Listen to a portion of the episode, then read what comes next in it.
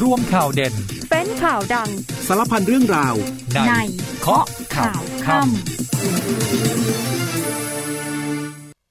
สวัสดีค่ะ ต้อนรับคุณผู้ฟังเข้าสู่รายการเคาะข่าวค่ำนะคะ ในวันที่ 14 มกราคม อยู่กับดิฉันนะคะ รัชนีวันดวงแก้วค่ะ ทางคลื่นวิทยุในเครือกองทัพบบกทั่วประเทศ นอกจากคุณผู้ฟังนะคะจะฟังทางวิทยุกระจายเสียงแล้วนะคะ ยังสามารถเข้ามาพูดคุยทักทาย เป็นกำลังใจให้กับทีมงานเคาะข่าวค่ำกันได้นะคะ ทางหน้าเพจ Facebook สถานีข่าวสนามเป้านะคะ เรามีการไลฟ์สด กันทุกวันนะคะ คุณผู้ฟังก็จะได้เห็นหน้าค่าตา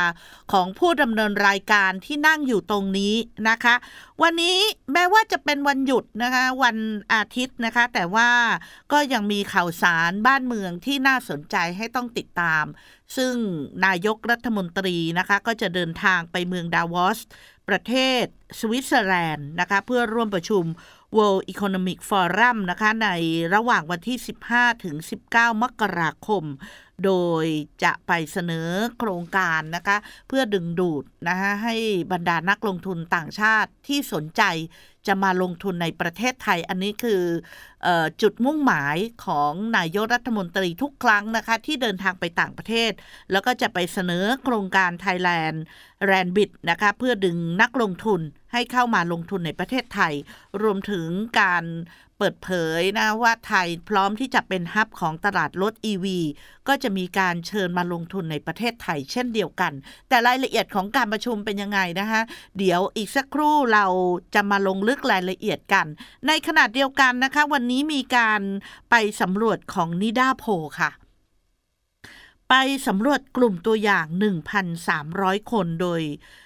ประเด็นที่นิดาโพนี่เขาไปสำรวจนะคะ ก็เกี่ยวข้องกับเรื่องของฝีไม้ฝีมือ การปราบปรามการทำงานของเจ้าหน้าที่ตำรวจ แต่ปรากฏว่านะคะ โพส่วนใหญ่เนี่ยนะฮะบอกว่าไม่เชื่อมั่นตำรวจ และประชาชนส่วนใหญ่ก็กลัวภัยจากออนไลน์และ call center มากที่สุดนะคะ ซึ่ง ความไม่เชื่อมั่นนี้จะมีอยู่กี่เปอร์เซ็นต์ และหัวข้อในการสอบถามความคิดเห็นนั้นจะเป็นยังไงนะคะเดี๋ยวลงลึกรายละเอียด เช่นเดียวกัน แต่วันนี้นะคะก็มีอีกประเด็นหนึ่งที่น่าสนใจ วันนี้เรียกว่า kick off กันทั่วประเทศนะคะ มีการเปิดตลาดนัดแก้หนี้กันค่ะ ตลาดนัดแก้หนี้คืออะไรตลาดนัดแก้หนี้คือการนำลูกหนี้กับเจ้าหนี้นะคะ มาเจอกันแล้วก็มาเจรจาร่วมกัน โดยมีทั้ง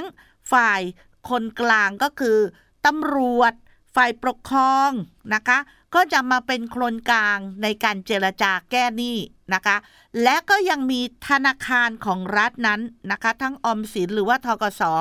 มาปล่อยสินเชื่อดอกเบี้ยต่ำ เพื่อเป็นการช่วยลูกหนี้นะคะ ซึ่งก็ทำให้วันนี้เนี่ยบรรยากาศของตลาดนัดแก้หนี้ทั่วประเทศ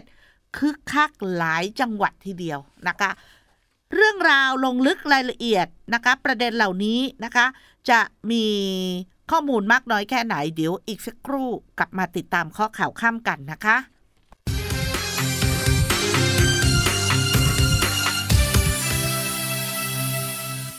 กลับมาติดตามเคาะข่าวค่ำกันนะคะ วันนี้แม้ว่าจะเป็นวันหยุดแล้วก่อนที่ท่านนายกรัฐมนตรีจะเดินทางไปประเทศสวิตเซอร์แลนด์นะคะ ก็มีการโพสต์ข้อความค่ะ สนับสนุนเรื่องของซอฟต์พาวเวอร์ของประเทศไทย โดยเฉพาะนะคะ เกี่ยวกับเรื่องของมวยไทย เนื่องจากว่ามีบรรดาผู้ที่สนใจนะคะ อยากจะโดยเฉพาะที่เป็นชาวต่างชาตินะคะ สนใจจะมาฝึกมวยไทยในประเทศไทยค่ะ แล้วก็เลยทำให้รัฐบาล ก็เตรียมที่จะมีแผนเปิดตัววีซ่าพิเศษนะคะสำหรับนักท่องเที่ยวต่างชาติที่ต้องการเดินทางมาประเทศไทย เพื่อมาฝึกมวยไทย โดยปกติแล้วเนี่ยนะคะ เราจะเปิดโอกาสให้นักท่องเที่ยวนั้น สามารถที่จะเข้ามา มีวีซ่าอยู่ที่ประเทศไทยได้ 60 วันนะคะ แต่ว่าจะมีการเปิดวีซ่าพิเศษนะคะ เพื่อให้นักท่องเที่ยวที่สนใจจะมาฝึกมวยไทย จะอนุญาตให้อยู่ได้นานถึง 90 วัน เพื่อเป็นการจบหลักสูตรนะคะของการมาฝึกมวยไทยในประเทศไทย ซึ่งเบื้องต้นเองนะคะท่านนายกรัฐมนตรีบอกว่าคนที่สนใจเข้ามาเรียนมวยไทยนะคะ จะเป็นจุดเริ่มต้นเล็ก ของการดำเนินการตามนโยบายของรัฐบาล ที่ต้องการกระตุ้นเศรษฐกิจไทย ด้วยใช้ด้วยการให้ใช้ความเป็นไทยนั้นส่งออกไกลไปทั่วโลก โดยจะมีการออกวีซ่าพิเศษซอฟต์พาวเวอร์ค่ะ และนอกจากจะมีเรื่องของมวยไทยแล้วนะคะ ก็จะมีเรื่องของรำไทย ดนตรีไทย และการเรียนอาหารไทยเนี่ยนะคะเกี่ยวกับเรื่องของการออกวีซ่าพิเศษนะคะซึ่งตอนนี้กำลังพิจารณาเป็นลำดับต่อไป อันนี้ก็เพื่อเป็นการดึงนะคะเม็ดเงินของบรรดาต่างชาตินะคะที่สนใจนะคะจะเข้ามาเรียนรู้เกี่ยวกับประเทศไทยในด้านต่างๆนะคะและวันนี้นายกรัฐมนตรีนะคะก็จะเดินทางไปร่วมประชุม World Economic Forum นะคะ ระหว่างวันที่ 15 ถึง 19 มกราคมที่ประเทศสวิตเซอร์แลนด์ ซึ่งจะเป็นการไปประชุมร่วมกับผู้นำทั้งภาครัฐและเอกชนจากทั่วโลก เป็นการจัดประชุมครั้งที่ 54 นะคะ ภายใต้หัวข้อ Rebuilding Trust นะคะ ซึ่งจะเน้นการฟื้นฟูความเชื่อมั่นต่ออนาคต และความไว้เนื้อเชื่อใจในสังคม ของระหว่างประเทศต่างๆ เพื่อรับมือกับความท้าทายของโลกปัจจุบัน ซึ่งผู้นำไทยเราก็ห่างหายจากการประชุมไปนานกว่า 12 ปีนะคะ นับตั้งแต่ปี 2555 นะคะ และครั้งนี้ก็จะถือว่าเป็นการไปเยือนภูมิภาคยุโรป ครั้งแรกของนายกรัฐมนตรีด้วยนะฮะกำหนดการสำคัญที่นายกรัฐมนตรีจะเข้าร่วมมี 3 รายการด้วยกันนะคะ รายการแรกก็คือ ท่านนายกรัฐมนตรีจะเปิดการเสวนายุทธศาสตร์ประเทศไทยนะฮะแล้วก็รายการที่ 2 ก็จะเสนอโครงการ Thailand Land Bridge นะคะ เพื่อ connecting ASEAN with the world นะคะและรายการที่ 3 ก็จะร่วมเสวนา Learning from ASEAN นะคะ ซึ่งจะมีผู้นำไทยเวียดนามและกัมพูชา และในโอกาสนี้ นายกรัฐมนตรีก็จะพบกับภาคเอกชนผู้บริหารด้านเทคโนโลยี solution นะคะรวมถึงบริษัทท่าเรือโลจิสติก บริษัทด้านการเงินการธนาคาร บริษัทด้านโทรมนาคม บริษัทด้านยาและวัคซีน รวมถึงบริษัทด้านอาหารเครื่องดื่ม และ Delivery รวมถึงพบปะ ผู้บริหารของ World Bank ด้วยนะคะ ซึ่งไทยเราก็จะย้ำเรื่องของการส่งเสริมอุตสาหกรรม EV อุตสาหกรรมเกษตร อุตสาหกรรมอาหารที่ยั่งยืนและเศรษฐกิจดิจิทัลนะคะความเชื่อมโยงผ่านโครงการแลนบริดเพื่อให้ผู้นำและผู้แทนระดับสูงจากภาครัฐ ภาคเอกชนนะคะแล้วก็นำผลประโยชน์ที่เป็นรูปธรรมกลับมาให้พี่น้องชาวไทยก็คือพยายามที่จะดึง นักลงทุนเหล่านี้นะคะเข้ามาลงทุนในประเทศไทยนะคะซึ่งเวทีนี้ก็จะเป็นเวทีเฉพาะที่มีผู้ที่มาร่วมประชุมเป็นทั้งประมุขและผู้นำรัฐบาลรวมถึงหัวหน้าองค์การระหว่างประเทศนะคะตลอดจนผู้มีอิทธิพลทางความคิดระดับโลกด้วยนะคะมีผู้เข้าร่วมประชุมประมาณ 2,500 คนจากทั่วโลกนะคะแล้วก็ปีนี้จัดขึ้นภายใต้หัวข้อฟื้นฟูความชั่วมั่น ประกอบด้วย 4 ประเด็นหลักก็คือการบรรลุความร่วมมือความมั่นคงในโลกที่แตกแยก การสร้างการเติบโตและสร้างงานสำหรับยุคใหม่ รวมถึงปัญญาประดิษฐ์ ในฐานะพลังขับเคลื่อนเศรษฐกิจและสังคม และสุดท้ายประเด็นหลักใหญ่ใจความสำคัญก็คือยุทธศาสตร์ ระยะยาวสำหรับสภาพภูมิอากาศธรรมชาติ และพลังงานสะอาดนะคะ อันนี้คือสิ่งที่ การที่จะนายกรัฐมนตรีจะเดินทางไปร่วมประชุมด้วยนะคะ มาติดตามภารกิจนะคะของผู้บัญชาการตำรวจแห่งชาติบ้างนะคะ วันนี้พลตำรวจเอกต่อศักดิ์สุขวิมลนะคะผู้บัญชาการตำรวจแห่งชาติ เดินไปเดินทางไปเยี่ยมกำลังพลนะคะ ที่สถานีตำรวจภูธรยกกระบัดนะคะอำเภอสามเงาจังหวัดตากค่ะ เป็นการสุ่มตรวจเพื่อบำรุงขวัญผู้ใต้บังคับบัญชานะ โดยที่นี่เป็นโรงพักขนาดเล็กก็อยู่ในพื้นที่ห่างไกลชายขอบนะคะ ท่านผบตรก็บอกว่ามาเยี่ยมบำรุงขวัญลูกน้อง แล้วก็ขอชมเชยข้าราชการตำรวจทุกนายที่มีความตั้งใจ และทุ่มเทการปฏิบัติหน้าที่อย่างดีรวมถึงเน้นเรื่องของการขับเคลื่อนนะคะใน 4 ข้อ ก็คือการดูแลความปลอดภัยของนักท่องเที่ยว การแก้ไขปัญหายาเสพติดในทุกมิติ การปราบปรามอาชญากรรมทางเทคโนโลยี และการดูแลสวัสดิการขวัญกำลังใจของข้าราชการตำรวจนะคะ แล้วก็ย้ำให้ผู้บังคับบัญชานะคะ ในพื้นที่นั้นต้องดูแลเอาใจใส่ ผู้ใต้บังคับบัญชาอย่างจริงจังในทุกระดับด้วยนะคะ โดยท่านผบตรก็บอกว่าในเวลาที่เหลืออยู่ในตำแหน่งนี้นะคะ ก็อยากจะออกไปตรวจเยี่ยมให้กำลังใจลูกน้องในโรงพักที่อยู่ห่างไกล เพื่อดูแลแก้ไขปัญหาอุปสรรคในการปฏิบัติหน้าที่อย่างทั่วถึง และเป็นขวัญกำลังใจให้กับผู้ใต้บังคับบัญชาทุกระดับด้วยนะคะ แต่ว่าวันนี้ก็มีการสำรวจของนิดาโพไปสำรวจเรื่องของการทำงาน แล้วก็การปฏิบัติหน้าที่ของเจ้าหน้าที่ตำรวจเช่นเดียวกัน ปรากฏว่านิดาโพได้เปิดเผยว่าคนไทยส่วนใหญ่นะคะ จากกลุ่มตัวอย่างนี้นะคะ ไม่เชื่อมั่นตำรวจ แล้วก็กลัวภัยออนไลน์และ call center มากที่สุดนะคะ ผลการสำรวจประชาชน เรื่องของความเชื่อมั่นต่อองค์กรตำรวจในสายตาของประชาชน พบว่าคดีอาชญากรรมที่ประชาชนหวาดกลัวมากที่สุดตอนนี้ก็คือ คดีออนไลน์ค่ะ เช่น แก๊ง call center การพนันออนไลน์ หลอกลวงขายของออนไลน์ ซึ่งประชาชนนะคะ สูงถึงร้อยละ 41.98 ทีเดียวที่มีความกลัวแล้วก็กังวลต่อคดีออนไลน์นะคะ ส่วนคดียาเสพติดที่มีการซื้อการขายการเสพ และช่วงนี้เนี่ยมีคดีที่เกี่ยวข้องกับการหลอนจากยาเสพติดเนี่ยจำนวนมากทีเดียว ก็มีถึงร้อยละ 15.35 นะคะ ที่มีความวิตกกังวลลองลงมาก็จะเป็นคดี ฆาตกรรมทำร้ายร่างกาย คดีช่อโกง คดีจี้ป้นข่มขืออนาจารนะคะ ซึ่งก็จะพบเห็นได้ในสังคมทั่วไปนะส่วนความเชื่อมั่นของประชาชนต่อการนำเสนอข่าวหรือการถแถลงข่าว เกี่ยวกับการปฏิบัติงานของเจ้าหน้าที่ตำรวจนะคะ พบว่าความเห็นมากที่สุดคือร้อยละ 35.19 ระบุว่า ไม่ค่อยเชื่อมั่นเท่าไหร่นะคะ แล้วก็ลองลงมานะคะ34.81 ระบุว่าก็ค่อนข้างที่จะเชื่อมั่น ก็แปลว่าดูตัวเลขแล้วเนี่ยนะ ก็ไม่ห่างกันเท่าไหร่นะคะ ส่วนการใช้บริการสถานีตำรวจของประชาชนในรอบหนึ่งปีนะคะพบว่าร้อยละ 82 ระบุว่าไม่เคยเข้าไปใช้บริการเลยนะ แล้วก็มีเพียงร้อยละ 17 เท่านั้นที่บอกเคยใช้บริการ ซึ่ง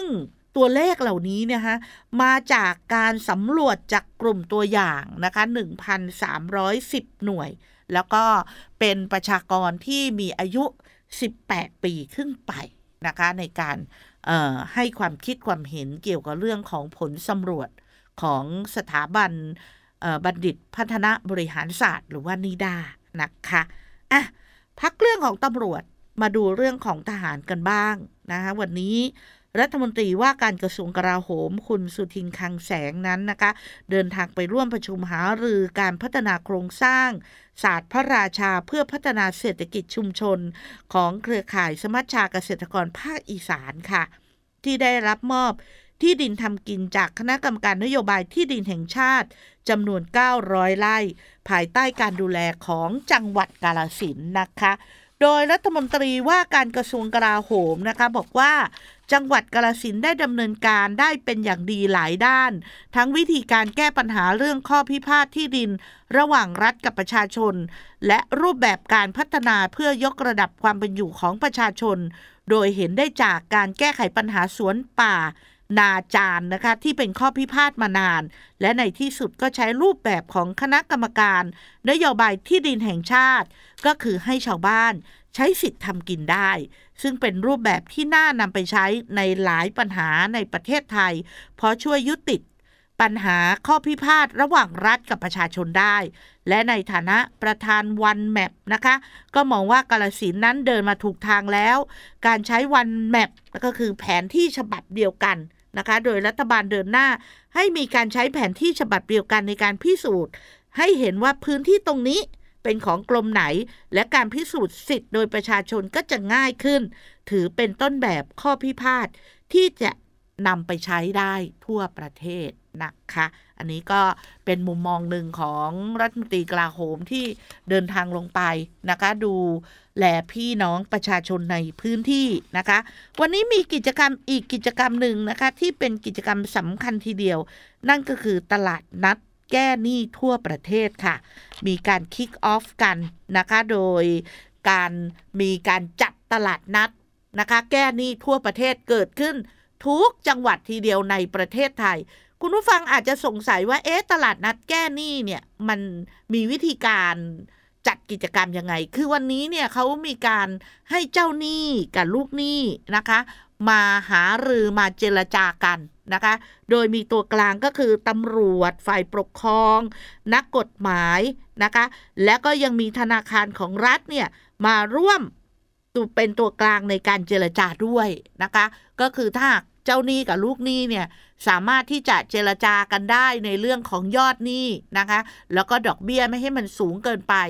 ธนาคารของรัฐโดยเฉพาะออมสินแล้วก็ทกสก็จะยื่นมือนะคะ เข้ามาเป็นตัวกลางในการให้กู้ดอกเบี้ยต่ำนะแล้วก็จะนำเงินก้อนนี้ให้กับเจ้าหนี้ไปส่วนลูกหนี้เนี่ยก็สามารถที่จะชำระคืนในดอกเบี้ยต่ำได้นะคะ ไปดูในพื้นที่จังหวัดอุทัยธานีนะคะ คุณชาดาไทยเศษนะคะรัฐมนตรีช่วยมหาดไทยลงพื้นที่เปิดตลาดนัดแก้หนี้จังหวัดอุทัยธานี ซึ่งเป็นบ้านของคุณชาดานะคะ แล้วก็คุณชาดาเองก็บอกด้วยนะคะว่า ตลาดนัดแก้หนี้เนี่ยนะคะก็จะช่วยปลดหนี้นอกระบบ แล้วก็ย้ำว่าถ้าหากใครเนี่ยไปอย่าไปกู้หนี้เพื่อมาใช้หนี้เพราะว่าดอกเบี้ยนี่มันจะทบมากขึ้นนะคะ แล้วก็เบื้องต้นเนี่ยพบว่าลูกหนี้นอกระบบเนี่ยเข้ามาลงทะเบียนรับความช่วยเหลือจากศูนย์ดำรงธรรม จากธนาคารออมสิน จากธนาคารเพื่อการเกษตรและสหกรณ์กันอย่างคึกคัก และการแก้ไขปัญหาหนี้นอกระบบนี้ จะดำเนินการภายใต้ 3 มาตรการก็คือมาตรการช่วยเหลือ มาตรการเฝ้าระวังป้องกันนะคะ เพราะว่าหลายคนนะที่เป็นลูกหนี้บอกว่า ไปเจรจากับเจ้าหนี้แล้ว หรือว่าไปขึ้นทะเบียนแล้ว ปรากฏว่าถูกเจ้าหนี้ตามมาลังควานนะคะ ก็เบื้องต้นเองนะทางฝ่ายปกครองเองก็มีมาตรการที่จะเข้ามา ป้องกันไม่ให้เกิดเหตุการณ์เหล่านั้นนะคะ และมาตรการสุดท้ายก็คือ มาตรการปราบปรามสำหรับเจ้าหนี้ที่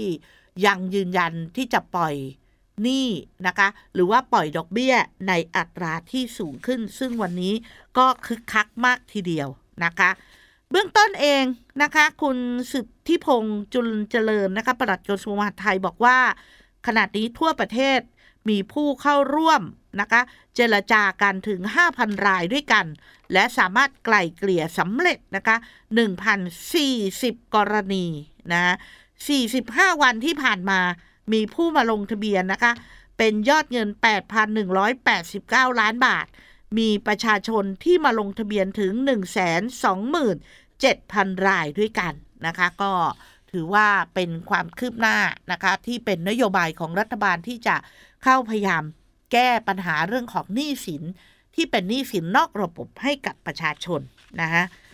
มาปิดท้ายกันเรื่องสถานการณ์เรื่องหมูที่ไม่หมูกันบ้างค่ะ เพราะว่าเรื่องหมูเถื่อนเนี่ยเราก็ได้เห็นเรื่องของการปรับปรามอย่างจริงจังกันมาแล้วนะคะ วันนี้ร้อยเอกธรรมนัฐพมเผ่ารัฐมนตรีว่าการกระทรวงเกษตรและสหกรณ์ก็บอกว่าจะติดตามความคืบหน้าของ DSI ในการปรับปรามหมูเถื่อน โดยเฉพาะการปรับปรามรายใหญ่ ว่าถึงไหนแล้วและต้องการให้ทำคดีนี้ให้จบ เนื่องจากสร้างผลกระทบต่อผู้เลี้ยงสุกรทั่วประเทศนะคะ แต่มองว่าตอนนี้ DSI เนี่ย กลับเบี่ยงเบนไปจับพวกขบวนการตีนไก่แทนนะคะ ก็บอกว่าถ้าหาก DSI ไม่อยากทำคดีหมูเถื่อนเนี่ยก็จะเอามาทำเอง เพราะว่ามีชุดเฉพาะกิจพญานาคราชที่ขึ้นตรงกับรัฐมนตรีว่าการกระทรวงเกษตรและสหกรณ์นะคะ เช่นเดียวกับสมาคมผู้เลี้ยงสุกรแห่งชาติก็เตรียมทำหนังสือนะคะ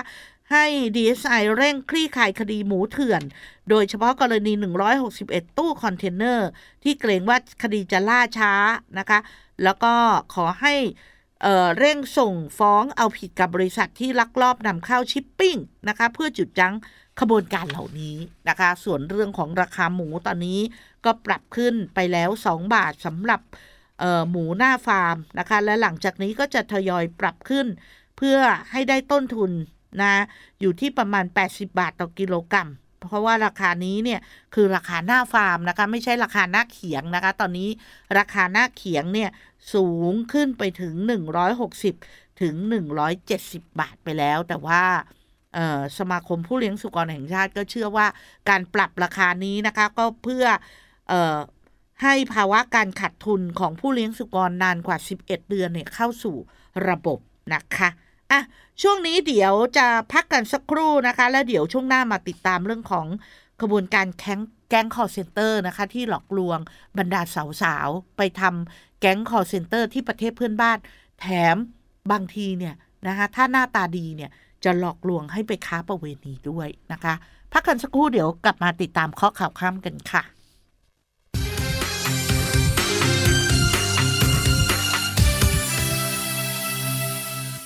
มาติดตามคดีอาชญากรรมที่น่าสนใจนะคะ วันนี้ได้จับกลุ่มในหน้า